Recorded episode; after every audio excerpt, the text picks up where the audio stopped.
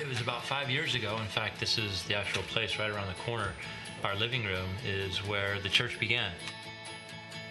What was a group of about 20 of the most amazing people that you can imagine, and uh, what we now refer to as a dangerous prayer.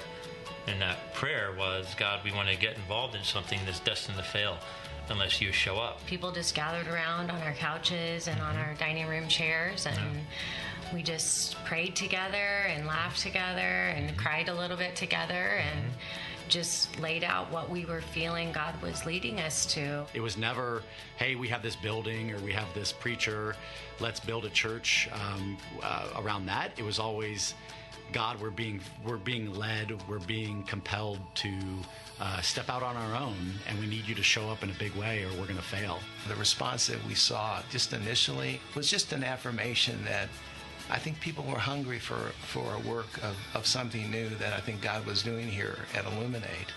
To see God work in people's lives as He has done, to see people get saved, to see people get baptized, to see marriages get healed, addictions overcome.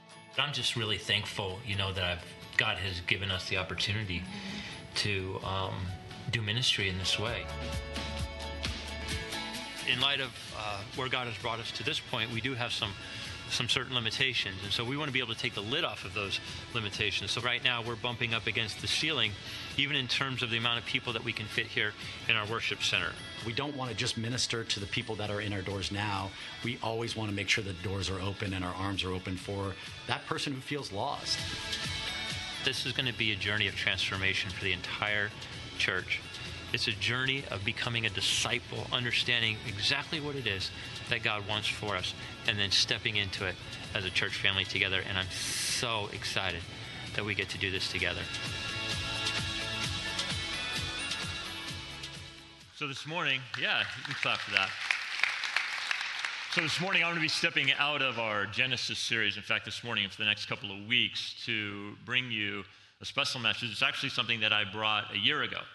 And it has, to, has everything to do with the future vision of, of the church. And one of the reasons why we thought it was important to bring this to you again is because by the grace of God, over the last year, year over year, uh, our attendance is up about 31%. Adult attendance in the worship center is up about 31%. Children's and kids is up a little over 20%. That's just over the last year. So, what that means is that there are a number of people who now call Illuminate their home church, and they may not know about the future vision of the church. So, any church that you attend, one of the first questions you want to ask is, Hey, where are you headed, right? Where do you believe God is leading you into the future? And for us, it's, it's very, very uh, clear. And so, what I want to do this morning, and this might be a little bit of review for some of you, but it's always kind of fun. I want to begin by giving you a little bit of the history of Illuminate. We have two phrases that we use quite often around here. Number one, where God guides, he provides. That's been the history of our church from day one. And number two, we use this phrase, only God. We have a lot of only God stories, and I'm going to share a couple of those with you today. But essentially, the way things got started was, as you heard uh, on the video, we began to pray what we do now refer to as a dangerous prayer. Jill and I were at a time in our lives where we were contemplating what is next for us? What does the next chapter hold? We'd had a lot of God stories in our lives, but we wanted more and we wanted bigger ones. And we thought to ourselves, you know, what is it? What is next for us? What does the next chapter hold? And so as we began to pray this, this prayer, God, we want to in, involve ourselves in something that is absolutely destined to fail. It cannot succeed unless you show up. So, all along the way, I personally had never had the dream of planting or starting the church, full disclosure. Never had that dream, never had that desire. Having dinner with some friends uh, six years ago, almost six years ago to the day, they were asking me what, what I was thinking about doing for the next chapter of my ministry life and said, Well, not really sure. Been looking at some different opportunities here and there, some in state, some out of state. And they asked Jill what she thought. And Jill said, I think we should start a church. It's the first time I heard her say that.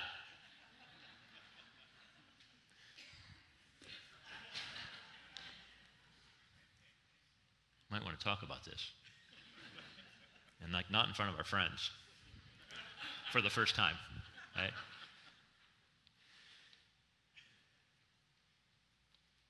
that began the journey. As we began to think and pray, and our friends had said, Well, hey, if, if that's the desire of your heart, here's what's interesting. Some, someone's going to reach out to you, they're going to talk to you about doing that. Okay? Never done that before. Not even sure that I'd be any good at it. But wait a minute. I want to do something that's destined to fail unless God shows up. Well, the powers of darkness don't want healthy churches. Society certainly isn't asking for churches. You'd be surprised other churches don't want other churches around sometimes. That sounds great. Let's do that. Let's do that. So from there, we got a small group of people together, about 20 people. We gathered in my living room. I think we have that picture up here. This, this is the spot. This is the spot where Illuminate Community Church began six years ago in my living room. This is where I first found out about that app, OfferUp, because I thought, you know, I could sell the couch and the table and stuff like that, and we can make a little space, and maybe we could get 30 or 40 people in here. We'll just have a little house church, man, and we'll just see what happens. You know, we'll see how it goes. In these meetings, we had a few of them, we began to strategize, think, plan, prepare. It's where we came up with our core values that you actually still see on the walls today. And these values are still the driving forces behind everything that we, that we do, especially what takes place on Sundays. And we began to think about what sort of this irresistible new work of God might be like in the Northeast Valley. We began to pray some more. And before too long, we realized that the space in my living room wasn't going to be enough because as people were spreading the news, a few more people would come and join us and want to be part of things. And it was a real pioneering spirit. And I'll be very candid with you, and I'll tell you that a guy who mentored me in church planting, because I didn't know anything, so I tried to do a deep dive, he said, Here's what you're going to discover. Very few people want to be pioneers, everybody wants to be a settler. You understand that? Very few people want to be pioneers because that's hard work. That's boots on the ground. But by the way, those pioneers are super fun, they're super rare. What you'll find is that people will say, Well, we, we'll be a part of what you're doing once you start like becoming legit.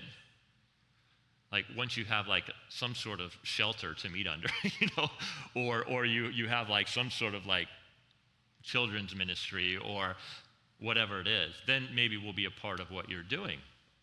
Very few people want to be pioneers. Well, what, what, what we realized is that we actually had quite a few pioneering people who bought into the vision. And so as word began to spread, more people would join us. Our living room wouldn't hold the people, and so we began to pray, what's next? What's next? Here's an I have so many of these only God stories. So I'm out to lunch with a friend and we're just talking, and this man approaches the table because he recognized the sound of my voice, introduces himself, and he says, Jason. He says, What are you up to? I said, Well, man, you know, we're starting a church. He's like, That's amazing. I'd love to help. What do you need? And I laughed and I said, I need a building. He said, I have a building. I said, Well, you know, I'd really love to be off the 101. I'm making this, I'd really love to be off the 101 because, you know, that kind of opens you up to a lot of areas around the valley. Sunday morning traffic is pretty light. He said, I have a building off the 101. It's by the ice den. You want to see it? Now. I'm in my car 15 minutes later, driving behind him. I'm on, I'm on the phone to my wife, and I'm saying, You're not going to believe what just happened. You remember church when we prayed, little church? Remember little church when we prayed? We had a need. Let's see what God does with it. Well, that building was an empty gymnastics warehouse. We met in the upper room. We affectionately called it the upper room now. It was the space that parents would observe their kids as they train. I think we have a picture of this too. Yeah, that's it right there. Below is the gymnastics little, you know, center there. So it's a building kind of like this, but outfitted for athletics. And uh, so we had some more meetings and we just began to share the vision more and more and said, hey, if you, there's somebody that's out there that you think might want to be a part of this, just invite them. And so people started coming and so we started to grow a little bit in that space. And then I, I kind of declared, hey, listen, we're going to have a, we're going to have a Christmas Eve service. Now, at this time, the church didn't own anything because we had we really didn't have anything. You know, the guy that owned this building, uh, he just let us uh, use it for free. It was, it was, up for sale, so we knew we couldn't be there forever. He said, as long as you can meet here, great. So that's what we did, and so we're going to have a Christmas Eve service. So that, that Christmas Eve service was BYOC. It was bring your own chair because we didn't have any chairs, right? And in, and it was in that, that center where the gymnasts um, practiced their skills, and there was a big open pit that would normally be filled with foam, right? But it was empty. It was a massive hazard. So he says, BYOC, um, but also be careful because there's this big empty pit. If you fall in or your kids fall in, it's not going to be a fun Christmas Eve service for anybody. We had caution tape around it. We had pit bosses. I was terrified. You know, like this is a, this is this is not this is going to be crazy. And people came. People were just inviting their friends. And I'm telling you right now, it was, people not only brought their own chairs, there's a bunch of lawn chairs everywhere. Do we have a, I think we have a picture of that too.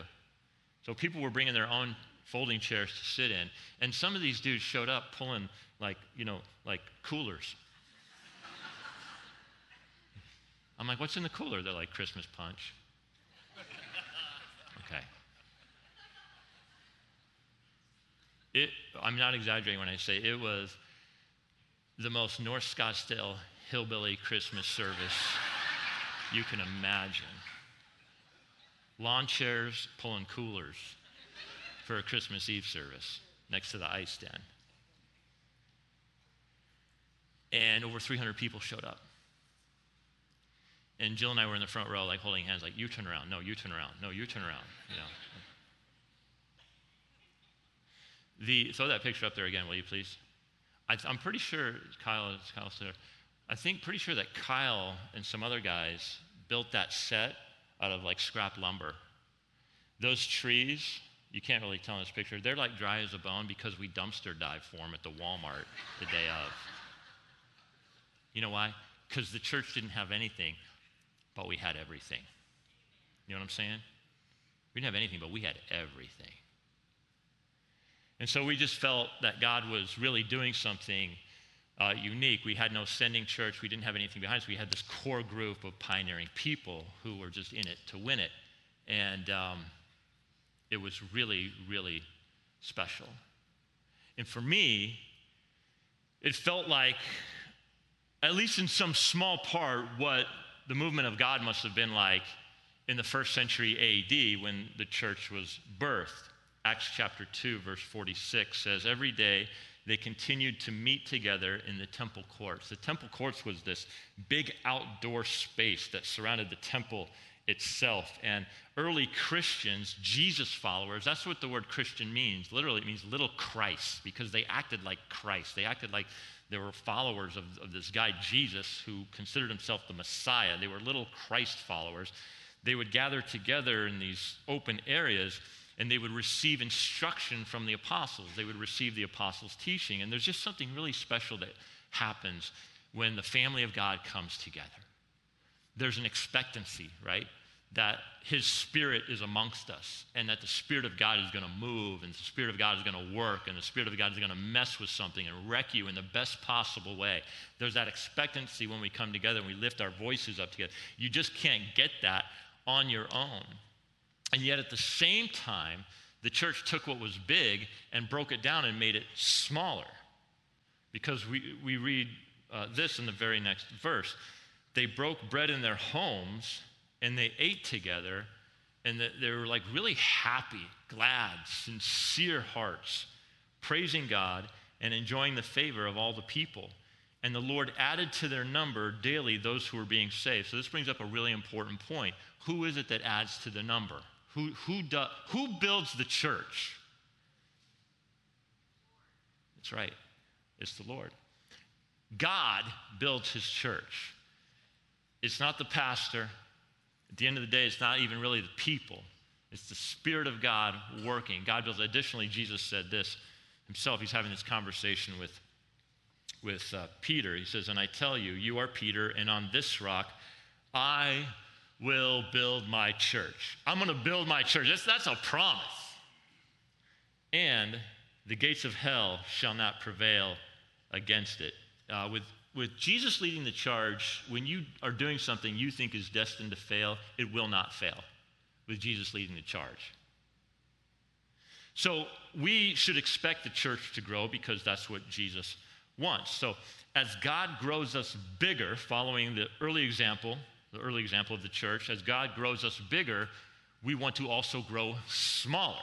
That's why we are always encouraging people to get involved in close knit, smaller communities. Community groups, small groups, men's ministry, women's ministry, rooted groups. We have a lot of different opportunities uh, to do that because the ultimate goal is to be a disciple. That's why we've used three words to describe the future vision of the church, and it sounds a little um, counterintuitive or contradictive, and, and there's some dissonance in it, and I like that. So the three words are bigger, smaller, deeper. So when we talk about bigger, God has added to our numbers by His grace. So, what that means is we want to make sure that we have space to accommodate all those that want to hear the message of Jesus and that want to engage with us in all the various uh, ministries. And so, that's why having a home base uh, like this has, has been such, uh, such a blessing. And here's what we know with this building, we are able to expand our seating capacity by about 50% by moving this wall back into the gym. We lose the gym area, but then we can add about 400 more seats, which is, is, is, a huge blessing. Even the fact that we are able to be in this space is pretty amazing because after we were in the gymnasium, knowing that it was up for sale, we began praying again God, what's next for us? What's next for us? We know we can't be here forever, but we didn't know what was on the horizon. We didn't know if that place was going to sell in another week, month, or whatever. And so uh, we just, God needed to show up again. Shortly after our Christmas Eve gathering, Jamie Rasmussen from Scottsdale Bible reached out to me. We'd only had a couple conversations before. We didn't know each other that well. He said, Hey, I heard you're starting a new work. Uh, we want to help. What do you need? Said, Jamie, I need a building. He said, I have a building off the 101. Scottsdale Bible was meeting here Sunday mornings. They let us use it on Saturday nights. And so we had a couple of different crews. We did, we did this for a year and a half. A year and a half, we had one service on Saturday nights, and we had to flip everything over. We had to turn this room over quickly, like we weren't even here for what they did on Sunday mornings. As God continued to add to our numbers, we came to a mutual agreement with Scottsdale Bible, wherein we took over their lease, which was uh, just an amazing thing. So, for about the last four, four and a half years, we've been able to meet on Sunday mornings. And then, remarkably, as we were looking for a permanent facility for us, the owner of the building, we'd always been in communication with him, and best case scenario is that he would eventually want to sell us this building so it could become our permanent church home to put our roots down. And, uh, and he would tell us over and again that I'm not a seller. I'm not a seller. And apparently, he's had buildings in his family for you know decades, and he's got several in New York. And this is one of the properties he has outside of New York here in Arizona. But I'm not a seller. I'm not a seller. I'm not a seller. Well, God disrupted his life. God disrupted his life uh, through a specific event, and we were able to minister to him through that event. And because of that, he came back to us and said, I want this building to be a church. Now, listen, he doesn't know Jesus, right? But it's just the work of God in his heart saying, Hey, I'm going to tell you something about my people.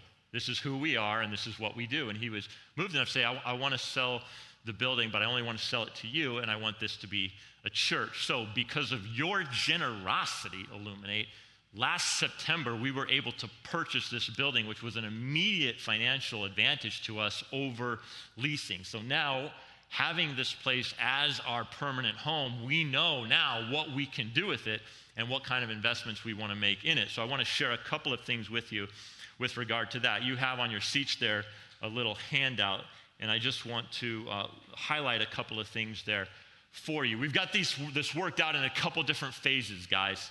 So, phase one involves some of the reworking of the downstairs space, specifically the lobby and the children's area. You can see that in the little brochure there. Phase two involves the upstairs space, which is an additional 18,000 square feet, and then the expansion of the worship center as well. So we have an upstairs tenant and we collect their rent, but we didn't buy the building in order to be a landlord because we want that upstairs space.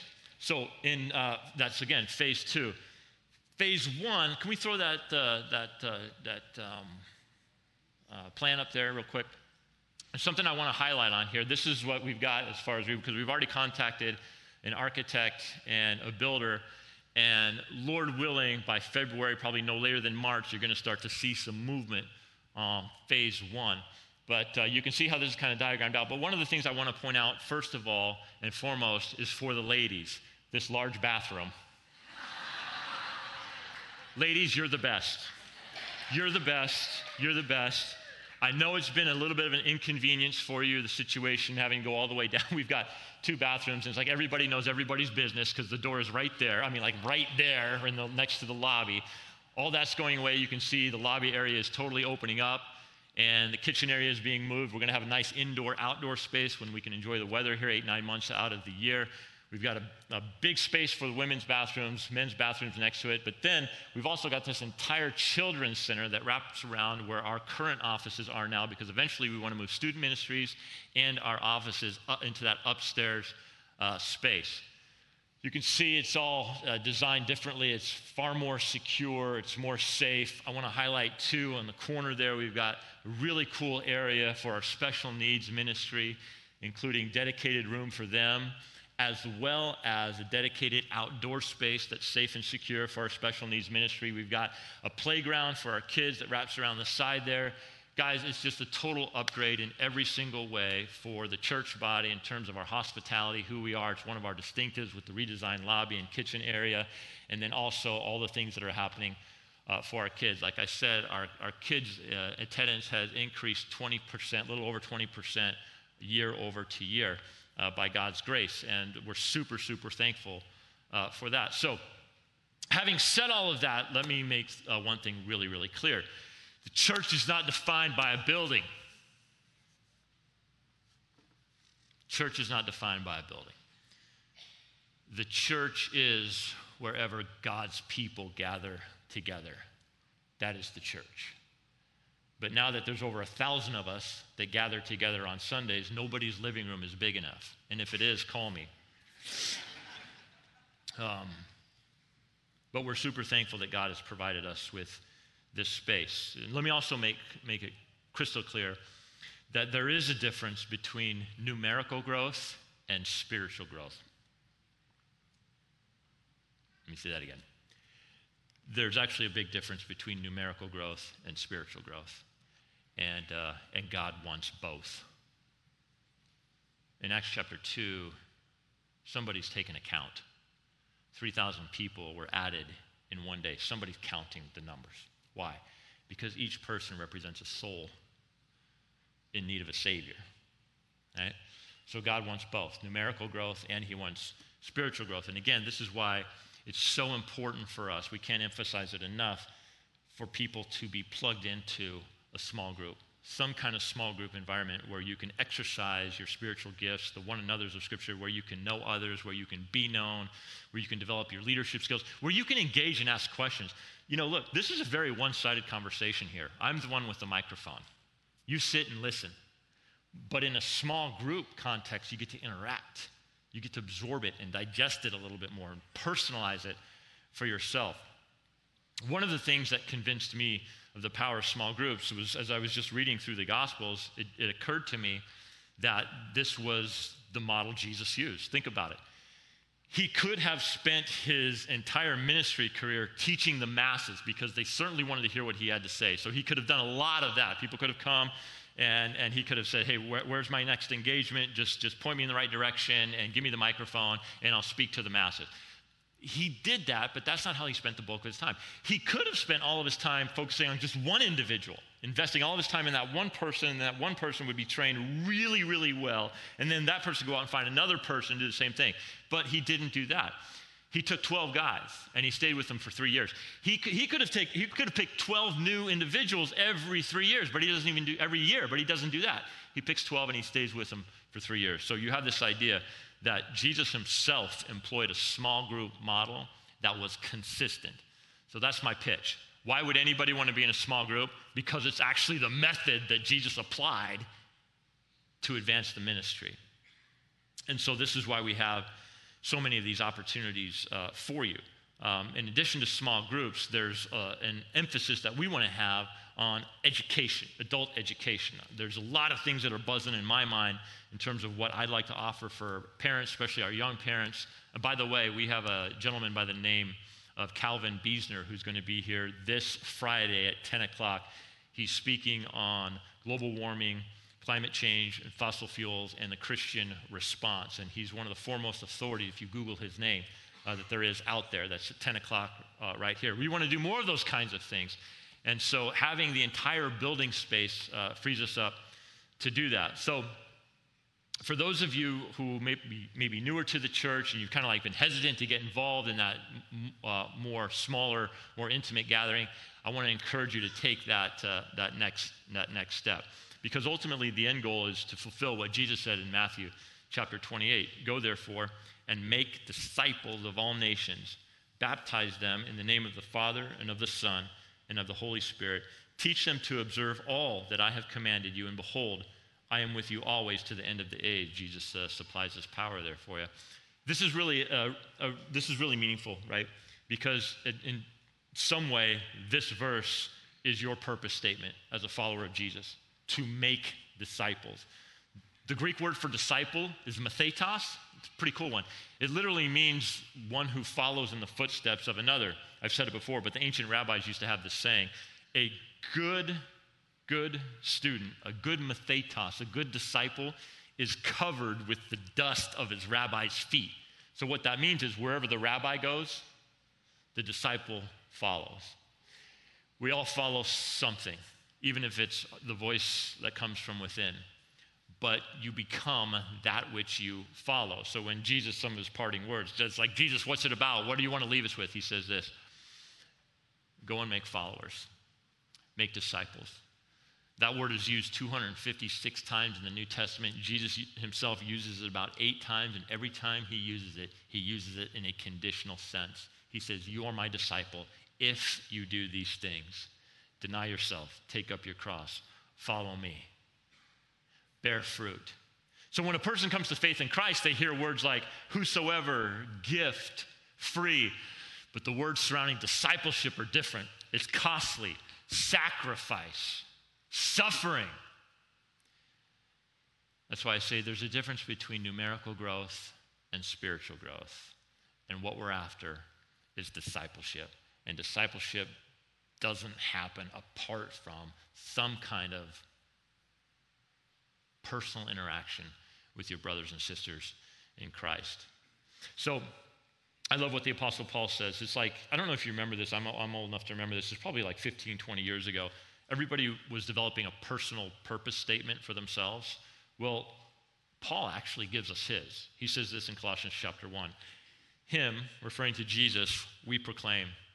We want to make Jesus known, he says, warning everyone and teaching everyone with all wisdom that we may present everyone mature or complete in Christ. So that's our goal. Um, quick question then what would prevent us from achieving our goals? What would it be? Um, a couple of things. Uh, number one, I think a preoccupation with ourselves. that's probably the thing that's going to stop us the most, guys. Because we are like any other church in that we are healthy only to the degree that our people are plugged in and exercising their spiritual gifts and serving one another. It's always kind of crazy to me to think that if our volunteers stop serving, if they just decided not to show up, we're maybe like a week or two away from just shutting our doors down. You realize that? So, for those of you who volunteer, thank you. You're the engine, you're the heartbeat, you make it happen. For those of you who come, yeah. right now, I would imagine that it was a volunteer who started that clapping. Um, and see, that's the difference between being a participant and a, and a spectator right? So maybe you've been coming for a while and it's like you've been doing the spectator thing. My thing is, hey man, get off, get off the bench and get in the game because we need you. You have something to offer that is yet to be a blessing to this community so that we can continue to expand the kingdom of God. And what would keep you from doing that? What would keep you from doing it? See, that's why I said probably the thing that's going to stop us the most is our own uh, self absorption. You know what's interesting about this the other day? Nowhere in the Bible does it say, hey, if you want to make the world a better place, love yourselves more. But that's the message from the culture, isn't it? Here's the problem you just don't love yourself enough. You need to love yourself more. You're not going to find that in the Bible. Actually, it's the opposite. What you read in the Bible is deny yourself. If you want to be the greatest, make yourself the least. You, least. You want to find your life, lose it, give it away. It's, it's actually the exact opposite of the message that we're receiving from the culture. And I think that's a, that's a good reminder for us. I think one of the primary barriers for us as we continue to expand the kingdom is for us to, each one of us to think, what is my part? What has God given me? What has God entrusted me? What are my gifts, my talents, my skills? And then how can I use that to advance his kingdom? And so one of the things that prevents us from doing that is our own, our own self absorption. I saw uh, on, on, a car, I, th- I might have communicated this a while ago, but the license plate read self love, self love. And then next to it, there was a, a, little like icon, sticker icon of, of a cross. And my head was like, you know, I'm like, you got two very different messages there. What it should be is deny yourself and then the cross, right? Self love. Those two messages don't, don't coincide. So, you know, what I'm saying to you is a little bit maybe more challenging, but what's interesting is you read through the Bible and people get stuck on some of the words of Jesus and like, wait a minute, is Jesus really saying what he's saying here? Jesus saved his most challenging words for the call to discipleship. Why? Because he knew that it was going to be those sort of those pioneers, those men and women who understood the depth of sacrifice and the blessing that comes with. I was having this conversation with a sweet lady uh, in, in the lobby earlier. You just for Serve-Timber, just to know it is more blessed to give than to receive. And some people will never experience that because they're always in a receive mode. And sometimes that happens in the church, right? Sometimes because you have two kinds of people that walk through the doors. The first kind of person walks in and says, Here I am. I am so ready to be served. I hope the donuts are fresh. I hope you don't run out of good uh, goodies out there in the mobile kitchen that's actually for the homeless. And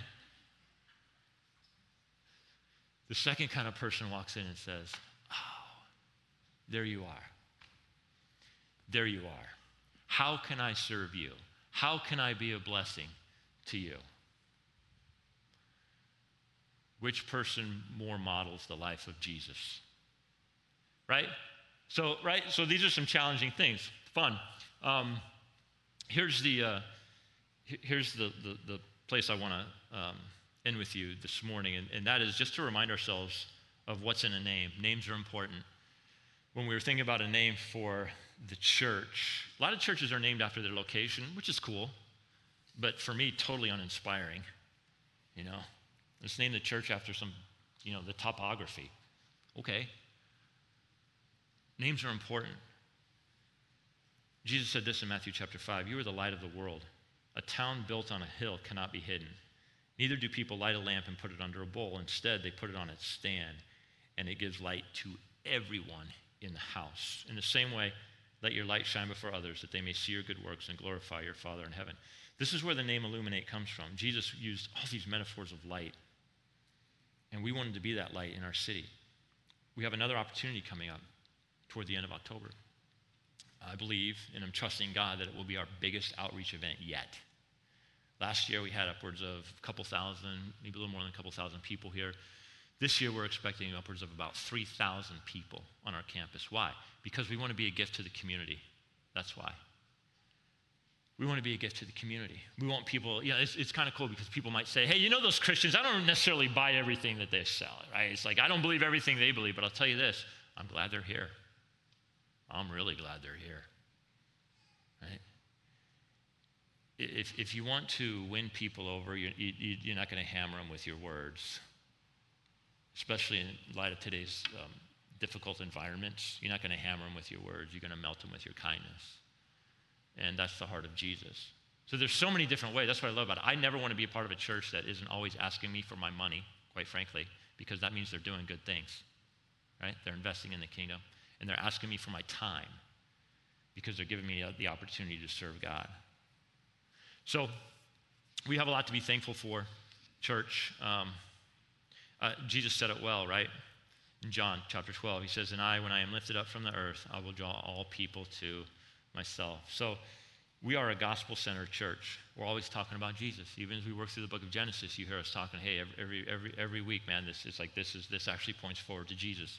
And here's how and here's why. So it's the lifting up of Jesus on the cross that is that captivating influence that pulls the human heart toward him. It's the cross where all of our sin meets God's forgiveness. It's where God's wrath and his mercy collide and pardon is given. I go back to what Kyle said earlier. We do these things because this is who we are as God's people. If you want to know more about the future vision of the church, more details about bigger, smaller, deeper, October 7th, that's this Friday, and then October 14th, we're having some dinners. We'd love to host you. Go to biggersmallerdeeper.com. You can find out more information. On behalf of some, I didn't go through all the details. I'm going to go into some things more in depth next week and the following week as well. But take that little brochure home, digest it, and let me just say some of the stuff in there is crazy the way that God has moved through this congregation in such a short amount of time. And on behalf of all the people whom you bless, I want to say to you personally, thank you. Let's pray. Father, it is with a tremendous heart of gratitude and in complete and total humility, knowing that Jesus, you're doing it. You're doing exactly what you said, and you're doing it here in our midst, and we're so blessed. We, we experience blessings that some never get to experience, and we're so thankful for that. God, we pray that in the days, the weeks, the months to come, that you would continue to guide us by your Spirit. Again, Father, in total humility and dependence upon you. Continue to expand your kingdom. I pray for just a, a very special blessing over every person in this room, and even for those that may be here and this is new to them.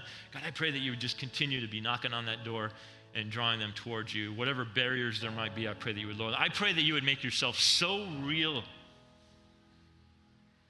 to that person that it would just be irresistible. Father, thank you for every person in this room. Thank you personally. I thank you for the privilege of being in, at this place and at this time, this moment of history, just doing your work.